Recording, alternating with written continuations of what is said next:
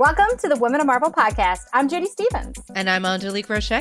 Hi, Angelique. Happy February. What's up with you? Oh my God, it's it's February. When when did it when did it get to I wait, y'all can't see me, but I'm looking at my calendar. I'm very confused. So many things are up on a serious note, regardless of the date of the month. What about you, Judy? So this weekend or this past weekend would have been Katsucon, which is my go-to anime convention that's usually held in DC. And so sadly it's not happening because it shouldn't happen for good reasons, but my friends and I are making our own convention experience we're going to hang out on Zoom. We have a panel session that we're going to like host our own panels. Some of them should be comedy, some of them should be hilarity. And my friends bought some costumes online and I sort of made a wig. It's not great. It's on my Instagram. You can slide over there and check it out. I'm just ready to hang out with my friends online and hope for the for the future when we can all hang out together in person again. I love it because nerddom fandom will find a way. Uh, speaking of nerddom and fandom finding a way, I'm excited because we really have a dope show today. We totally do. We're looking a little back, aren't we? Oh, yeah. So we are going back to like prime time last year. I had the pleasure of talking to professor, producer, underground rap artist, and just all around just like cool girl. And it was real hard because I was fangirling over her the entire time. Enongo Lumumba Kasongo, aka Sammus for all of you video game nerds out there, yes, that Sammus. It is based off of that video game character because she is a total gamer girl. And with the return of Ta-Nehisi Coates' Black Panther run on February 24th, I thought it would be a great time to revisit my conversation with her about hip hop and Afrofuturism. So, without further ado, here is my interview with Sammus before I even get into it and start talking about all of the nerdy things I want to ask you about, I would like to welcome you officially to the Women of Marvel podcast. Thank you. Can you let the good folks at home know who you are? Yes. So I am Sammus, also Enongo Lumumba Kasongo, but you don't have to say all that. but it's so beautiful. I, I love it. I um when I was a kid, I used to be kind of annoyed about having such a mouthful to always say and spell out. But once I got older, I was like, "Yo, my name rhymes. I was destined to be a rapper." so yeah, it's worked out as an adult. Um, but yeah, I'm a producer. I'm a rapper. I uh, recently got my PhD. I'm very happy that that's done. So now I'm on the other side of that and I'm a postdoctoral fellow at Brown University in the music department. So those are the things that I am doing when I'm not taking a nap. Naps are key. I respect yes. the nap. Oh my God. One of the dope things is though is your PhD is in science and technology studies. Yes. Which is really, really cool. It's very Riri Williams. Uh, Thank you. yes, opinion. I appreciate the connection. I'm always trying to get more Riri, whether that's Riri Williams or Rihanna. Like I just, I'm always trying to elevate. So I feel like that comparison just brightened my whole week. So thank you. done and done and well deserved. Because it, one of the cool things, you are a rapper, but like to be very clear, like you're a nerd rapper. Yes. Like I remember being, and I can't remember the name of the spot, whether the name was Bungalow or I loved it because it had a mm-hmm. bungalow. and I saw this brilliant woman just on a mic rapping, and I started hearing nerd references. Oh, and I yes. was like, I love, I live for those moments. Just, yes. I was like, did she just reference a video? Who is this woman? Where do I find yes. out everything about her?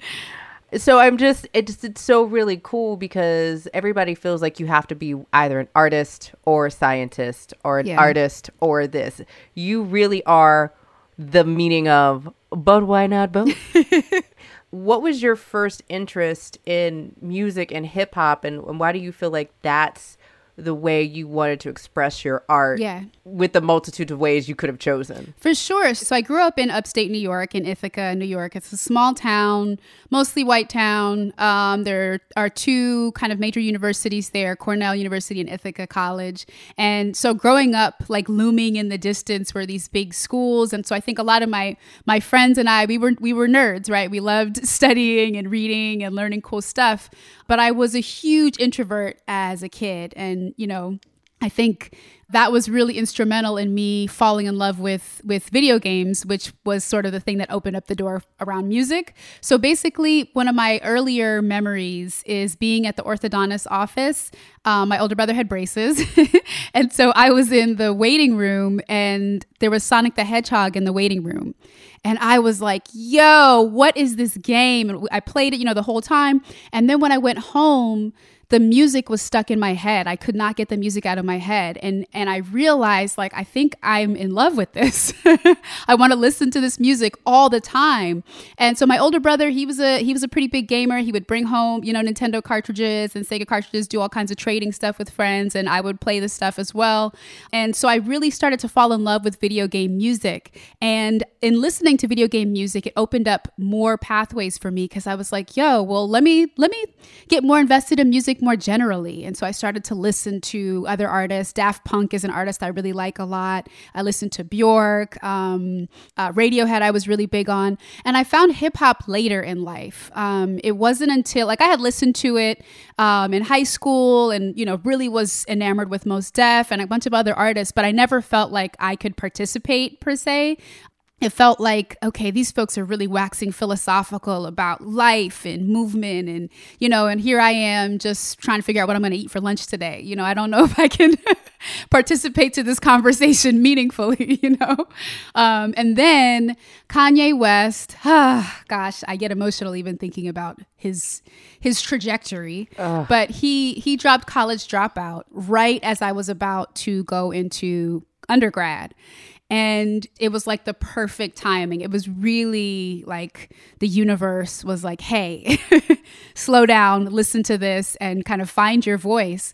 It was amazing to hear somebody wax philosophical about both being like super cool and I'm the best, but also the stress of what achievement looks like or what achievement can look like. And you know him him saying i don't know if this is the path for me. I don't know if college is the way that i want to go was really instrumental for me in thinking outside of like academia as the only path forward.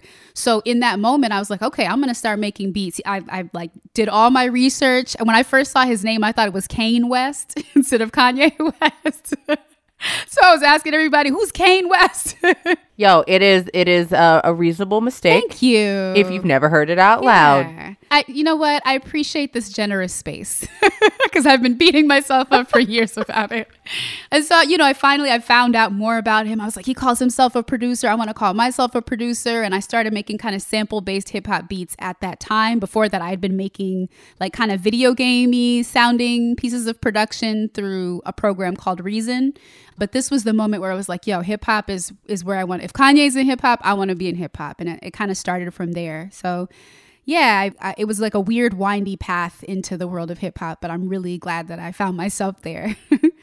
No, and I love it because, like, for me, it was the same way when I first heard Lupe, yeah. or, or, even like later in life, like first hearing Childish Gambino yes. and like understanding that nerdy references are viable because. Yeah if you don't like start back in like the 80s and really listen to old school hip hop mm-hmm. and really understand all the nerd references they slipped mm-hmm. in, there is a whole space where you're like, "Oh, can I do this?" Yeah. Um how does this come about, right? Absolutely. Yeah, it I think it's it's like you're saying when you get older and you kind of look back, you realize, "Oh, we've always been there. Like we've always been in hip hop." You know, Wu-Tang, I was just listening to to Wu-Tang recently and like thinking about MF Doom and all of these figures who have been drawing on these like geek and nerd universes for a long time, but for some reason it didn't read that way to us when we were younger or we weren't exposed to it. And so I think it's it's been nice to revisit revisit that and be like, oh, we've always been around. we've always been doing our thing, you know? Yeah. So I love the fact that you're like, oh, so I'm a rapper and I got a PhD. it's a it's a weird flex. Cool, cool, yeah. cool. so for you, why has it been so important? Because I think this idea of women in STEM is yeah. like mad important. Yeah that representation is just as important as seeing Riri Williams mm-hmm. or Shuri mm-hmm. or Monica Rambeau in a comic book, right? Yes. Is like real life scientists. Yeah. So why was it so important for you to make sure you're like, yeah, I want to be a rapper, but and still mm-hmm. I'm gonna go get this PhD? Yeah, so I think if I'm being like honest, honest, I kind of pursued the PhD to its end because at least initially I really didn't know how music was going to work out for me. I mean, I was like, you know, this is a cool thing and I'm really into it and I hope that this blows up, but low key, you know, I at that time I didn't really see many examples of artists in the middle. So I had seen, you know, my parents of course were worried about the idea that I would go out and be like busking on the corner, you know, playing my guitar, whatever. you know, you, yeah, you know, you know. And on the other hand, there's like Mariah Carey, but I didn't know that there was a middle space where artists could exist. And so in my mind, it was like, I gotta have something else that I'm figuring out or working towards so that I'm not putting all my eggs in this basket if, you know, God forbid, this dream that I have doesn't kind of work out. So you know, I've always loved learning. I fell in love with the field of science and technology studies in undergrad taking a class with the person who would become my advisor, Trevor Pinch. He's really brilliant. He's written this amazing history of the synthesizer. And I took a class with him. And in that class, we learned the social history of the Moog synthesizer. And at that moment, it was like, whoa, you can study sound and music through a science and technology studies lens. Like, I don't have to be in a music department. And that was really exciting to me because I had been making music, but at that time, the kind of music I was making, it wasn't available as a thing to study or pursue as a practitioner in music departments. Like computer music and hip hop production, you know, music departments were light years behind as far as knowing or understanding how their student bodies were invested in these these practices and so yeah the phd it felt like that was a cool way for me to explore my love of sound music production and do so in a field that had like a really interesting frame. Basically the the conceit of sts is that the technologies that we use are socially constructed that people make these things right? And so their values are embedded in the tools that we use and and we have to recognize that and know that these tools don't just like descend from the heavens or from like the technology gods. And that's a really empowering thing. I think even if you're thinking about something like my dissertation research, which is about music studios, you can think about the configuration of the space, how it matters, what recording tools we use, and what values are embedded in those tools. Like all of that stuff became stuff that I was aware of through science and technology studies. Yeah, it I think it's a nice accident that I kept going and I'm really happy that I'm here, but I also don't want to make it seem like I was so intentional at the beginning like okay, I'm going to be like a, you know, a boss rapper and I'm going to have my degree. I think I was just like moving along one day at a time like okay, I'm still in school. I'm still making raps. Okay, I'm still in school. Okay, 3 years have passed. I'm still in school making raps. And then it was like, "Oh, I'm done with the thing. I'm still making raps. Great. We're here." Um, it sounds like life, and that's really awesome. Yeah, it was life. So Sammus yes. is a stage name. Yes. For those at home who may not know the backstory of the stage name, can you tell us a little bit about the origin of why you chose that name, but also like why that name is so significant with you in this mm-hmm. intersection of gaming and your fandom? Yeah, absolutely. So I mentioned earlier that my my older brother he kind of introduced all of these games to me as a kid, and one of those games was Metroid, which is this game I think is from from 1987, I believe, is when the U.S. Um, version came out. But we didn't end up playing it until like the 90s because we always got everything late in my house. So uh, at some point in the in the 90s um, i came across this game and for those who don't know the main character samus is this character who's in this like cybernetic power suit and is in search of this giant disembodied brain called mother brain. And metroids are like parasites that try to kind of suck your energy as you're trying to find mother brain. And so after you beat the game you find mother brain blow up the fortress and escape the armor suit comes off and the main character samus is revealed to be this woman and, you know, as a kid playing this in the 90s, any any of us, you know, nerds of a certain age, we recognize how much of a novelty that was in that moment. And I think I I was really excited not only because she was a woman, but also because of how Nintendo kind of presented her identity. It wasn't like a gotcha uh, moment where it was like, haha, we've tricked you. It was more like, yeah, of course. Of course, this is who Samus is. Like, wh- who else would it be? And, you know, as a kid, you're like, oh, wow, I had some kind of gendered ideas in my head. It like just flipped my whole universe upside down. And so when I got a little bit older and I started making beats, I remember I, I, had these encounters with other like male producers and artists where they would be like, Oh, who made your beats for you? Or who helped you to make these beats? Right. And that was like the starting assumption I came to realize was always that somebody else had done it for me or with me. Like I couldn't have found it on my own. And so when I thought about like, okay, what am I going to call myself as an artist? Samus was like the best name because not only did I love that game, but she also there's this moment where it's revealed that she is the person who's kind of been kicking behind the whole time. And so I felt like I was having that same conversation or that same moment when, you know, a lot of other male artists would be like, oh, wait, you're the person who was making these beats or you're the person who was under the, behind the production. So yeah, that's, that's where the name comes from. I continue to just love Samus and feel like she's a kind of a feminist icon. And for me, it's been really cool to repurpose her as a Black woman and to see the ways that that brings different people into conversation. So there are folks who have never heard of Metroid or have never played a game, but are super into Black feminist thought. And then there are people who have never thought about the importance of representation, but they really love Metroid. And so they might listen to a song that I've made and they're kind of forced to to listen to each other in that moment um, in that space of my music because i'm addressing both at the same time hopefully at least i, I yeah i think so. Well and i think it's really cool because in your music your music has so many inspirations and influences and it's from video games to black yeah. womanhood to online culture yeah. to afrofuturism. And you know you do it so seamlessly in my personal Thank opinion. uh, i'm a stan whatever it's a thing where do you start and kind of what are your influences as you're building out mm-hmm. these pieces so i feel like there are th- like three different approaches that i have to writing a song um, the first is responding to like immediate conversations that are happening culturally. So I spend a lot of time on Twitter. I hang out on Twitter a lot, probably too much. Um, and one part of that is that I, I get to see how folks are thinking and what they're thinking about. So, for example, I have a song called Comments Disabled about kind of the the harassment that people of color, that women, that queer folks, trans folks experience in online spaces so often.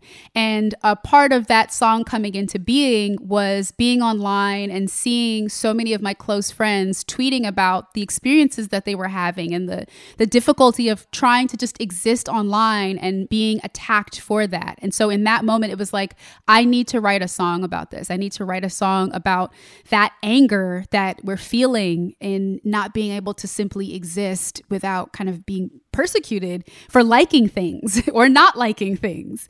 So that was kind of an issue based song. And for me, it was about capturing the anger of that moment. So when I'm writing a song like that, I will just think about all of the different references that I can make that have to do with for for a song like that, for example, the chorus draws on Gwen Stefani, uh, No Doubt's Spiderwebs. That's a song for me that talks about just like getting away from communication with people. and so I was like, okay, well, how, let me play on that. That's like what what is speaking to me the most as a kind of frame of reference. And so from there, I started to kind of write the rest of the song. So it's usually like an idea and then a specific reference, and then like how can I twist it to kind of make it my own or make it original. Um, but in other cases, I'll write a song because I am I, I cry a lot. I'm a big crier, whether I'm happy or sad.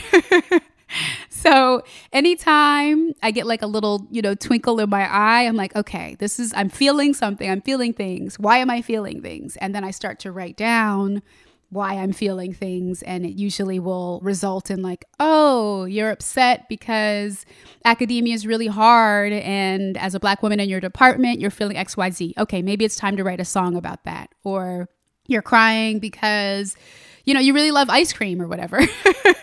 Maybe it's time to write a song about that. You know, it's just recognizing that I'm having an emotional response and then carving out what's happening in that moment. And from there, the references really, they just come from anywhere. They almost, I really don't like when songwriters are just like, oh, it just flows through me because that's I feel like that's a little disingenuous. Like you you have to do work. It's not always effortless and easy, but I do feel like there's a way in which once you know what you're going to talk about, the ideas start to float around your head a little bit of like, okay, well, if I'm going to talk about ice cream, who are other people who talk about ice cream or things that they love or like what are my favorite flavors and how can I kind of infuse that into like a, a like a coherent thought about it. So, yeah, that's kind of how most songs emerge and the last way is basically just playing with words. I have a song called Definitely, and that came about from me and my friend Joe just saying the word definitely over and over again and saying, Yeah, that's a that's a neat word. Let's see what we can do with the word definitely. So that's probably the most fun, but the most difficult because it's almost like a puzzle trying to figure out other words that like rhyme with that word. So I think one of the cool things that you do, and I just want to be clear to all the listeners, the word I am about to say is not new. It is rooted in so many amazing books and so much amazing theory is this concept of Afrofuturism. Yes. And understanding that, you know, it really like in this idea of the world of Black Panther and Shuri, mm-hmm. like folks are mm-hmm. really starting to see that reflect how would you define Afrofuturism and and what are some examples for you that you think you would categorize as mm-hmm. being Afrofuturism?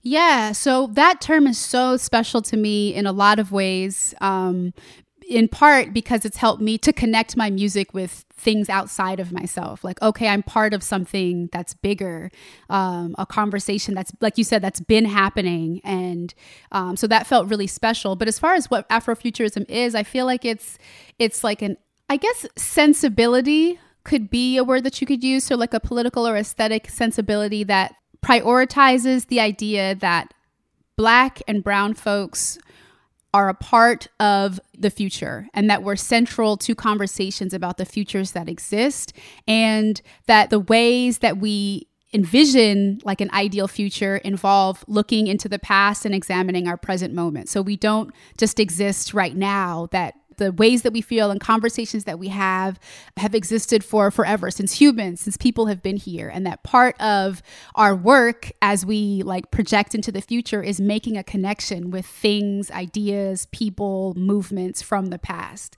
And so people that i really love who have done that kind of work i mean obviously black panther is like i was i was full like sobbing in the theater like like I feel like I, I had to go back and watch it a second time because it was like I cried so much the first time that I like missed, you know, critical details because it was just like, wow, we are here sonically, aesthetically, like we're doing this.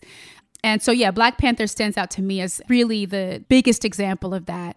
Also there's a there's an artist named Moor Mother, M O O R Mother um, she's a producer, a kind of noise artist. She blends together kind of like archival sounds with like synth sounds. And she's just really, really thoughtful about how we can use ideas from past Black women theorists and bring them into her music and her ideas. I think she's really invested in that particular Afrofuturist path.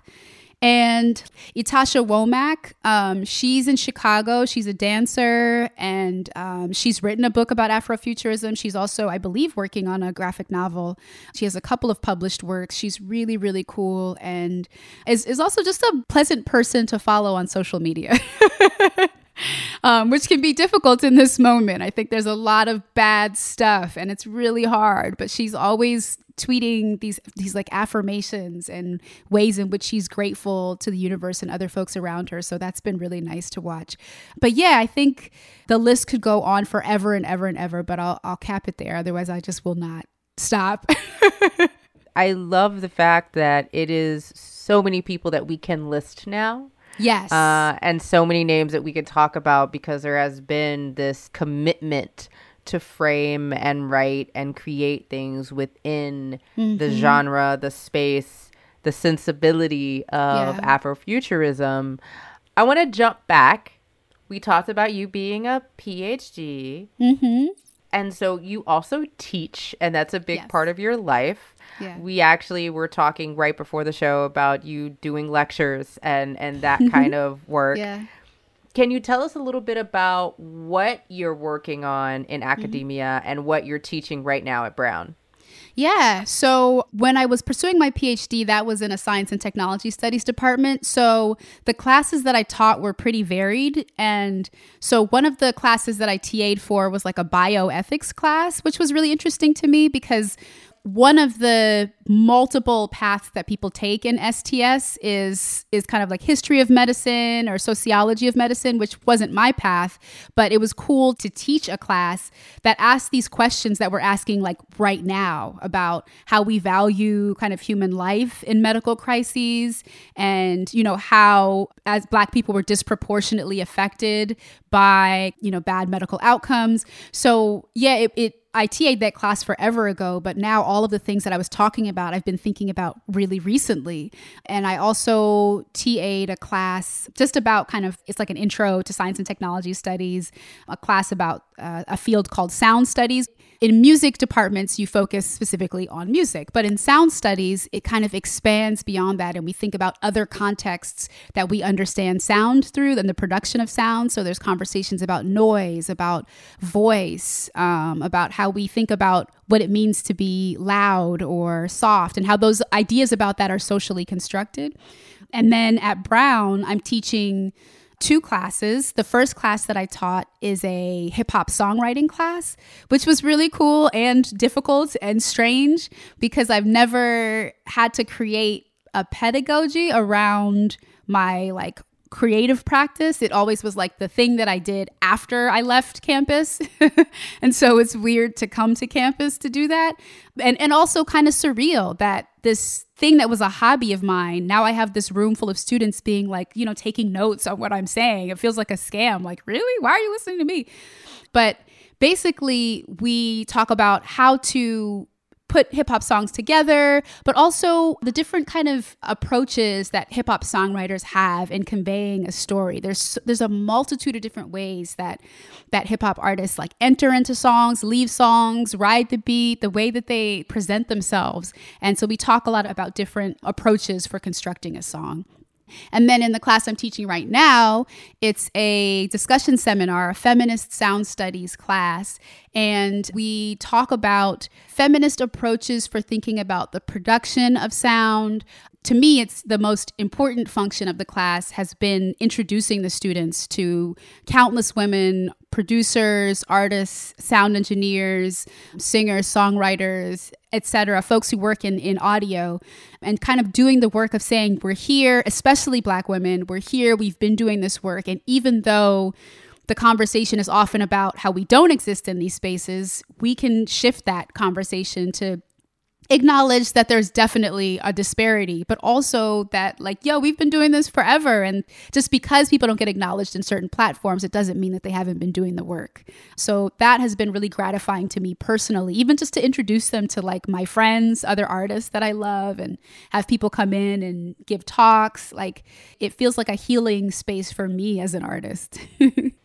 how do you make all of that happen? You have such a dedication to your craft, you have such a dedication to how things come across. You you analyze and look at things in such a way that you have a perspective and Mm-hmm. anyone who's ever taught before and I have lesson plans and setting things out and making all of that work is it is like 10 jobs. So, you know, what has it been like to teach on top of everything else you do?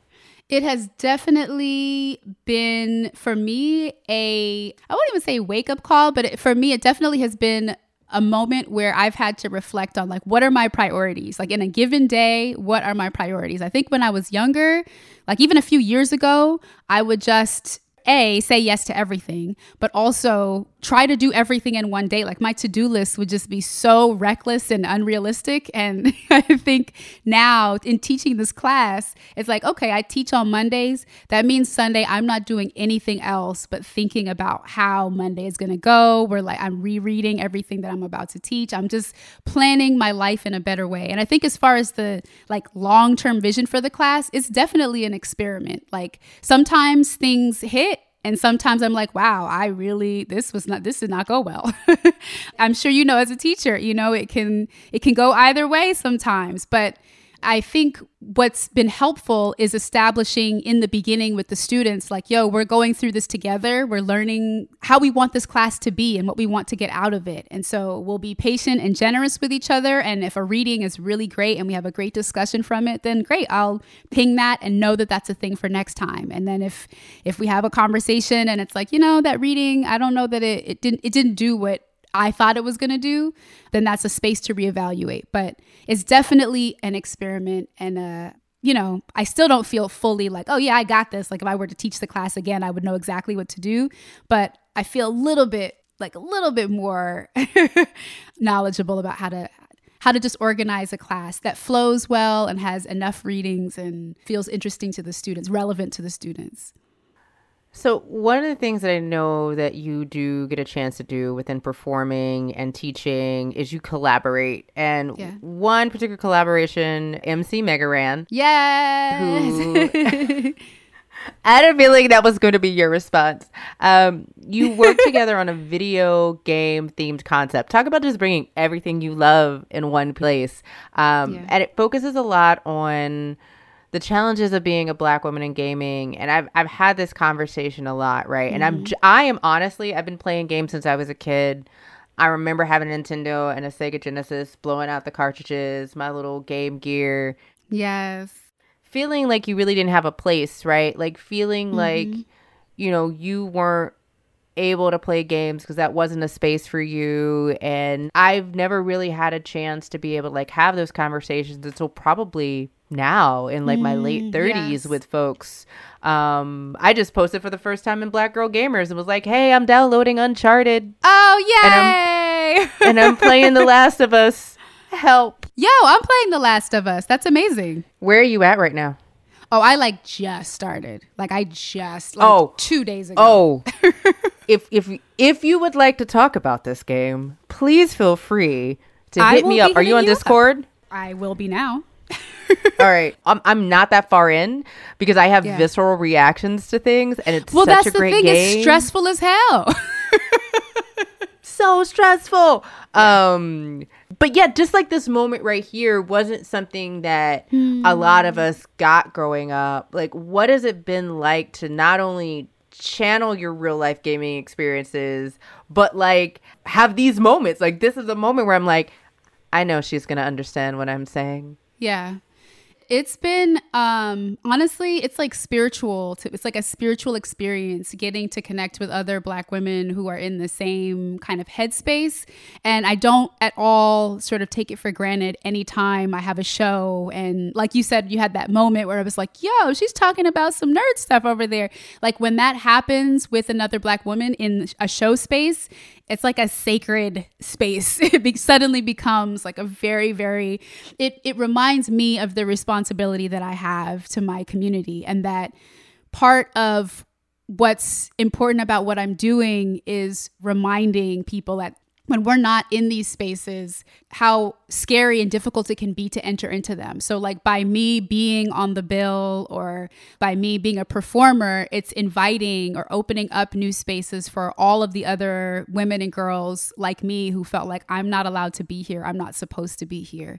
And that is, I would not trade that in for the world. And I didn't even realize when I first started making music that that was going to be an outcome. You know, it was really like, oh, this is fun. I like doing this. And then I would perform at a convention and end up having like a crying circle with, you know, two or three other black women there after the after the set and we would just talk and talk and have, you know, exactly the moment we just had here. So, yeah, it's it really I think to me has been the most beautiful part of being an artist that it has introduced me to a community I didn't even realize I could be a part of or, or didn't know how much we were really out here until kind of being able to witness it myself. So yeah, it, it's I have no no words that can capture how like ah, I'm getting emotional now. How special it is that we get to have these moments, knowing that it it has been hard fought for so many of us. So let's flip to something that you're working on now. yes. which I am I want to know everything about. I wish we had all the time. Yes. So you're working as the audio director for Insecure the Close Up Game, which is a game that's accompanying oh this little small show that was, you know, made by this other like randomly amazing black woman nerd uh, yeah. uh, called Insecure. Can you tell us about how this kind of came about and what can you tell us about the project and where it's at? Yeah, so basically, a, a, really good friend of mine, speaking of kind of the black woman nerd connection, um, I met this woman, Latoya Peterson, at a kind of like a conference situation. And, you know, we ended up connecting and having some good, good dialogue. And then, you know, went off to do our thing. And I think this was in like 2017. And then I think it was last year she texted me and was like, "We're working on a game, on getting a game together with Insecure. Would you be interested?" I was like, "Uh, absolutely." And she was like, "Okay, great." And then like disappeared. And then she came back a few months later. and was like, "Okay, the game is happening this is a thing. And then she kind of connected me with the rest of the team at Glow Up Games, which is this women of color led game studio that she's been working on with two other friends of hers. And this is kind of their first their first property that they're working on, which is really incredible for this to be the, for the first thing. But basically, they had been in communication with HBO, and, and HBO has other game franchises that they have, have made a part of their uh, like their shows, and they wanted to develop a game around the universe that Issa Rae has created in Insecure, where you're trying to like level up and just you know glow up, get your life together. How can we kind of gamify that? And one of the primary ways he wanted to do that was like, oh, it's the, the mirror scene, like the mirror scene. That is where so many women so many black women in particular like find their way into the show like oh this is me. This is how she's expressing all of the things that i be thinking at home. And so we were like okay well maybe that will be kind of the the way that we'll frame this game. And so we started by building out this sort of like rap composition game.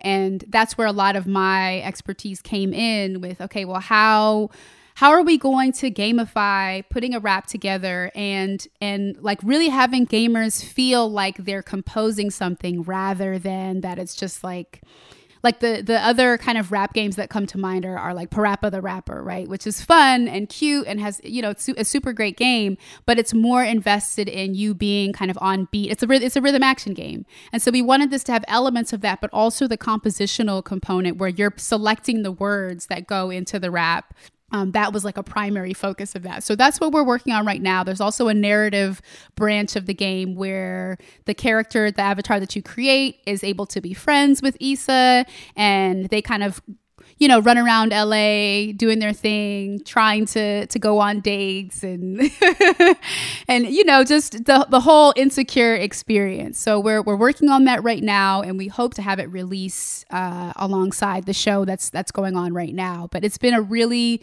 neat experience as someone who loves games but has never kind of had a hand in seeing how they come to be. I'm just in awe now, having seen the inner workings of just how much time, energy, screaming, banging your head against the wall goes into making these things that we love so much like exist. Dope. Well, is there anything else that you're working or you're excited about right now? Because I feel like we've already done a laundry list, but I'm sure you have more projects yeah, so I'm working on my next album. And because of being in quarantine, it's been a little bit in limbo just because I record at a studio in Queens. And, you know, I have a little very makeshift studio situation in my closet, but I would prefer to, to record, you know, at a legit facility. um, so I think once we're able to be in physical contact with people again, um, I'm going to want to finish up that album and then release that. And I think the long, long, long term plan is to hopefully turn my dissertation into a book project. But that's like me being really ambitious.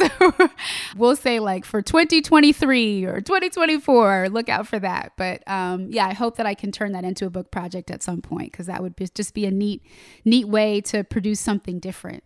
Ah, I love it. Thank you so much for spending all this time with me. I wish we could have talked for like another hour. You're amazing.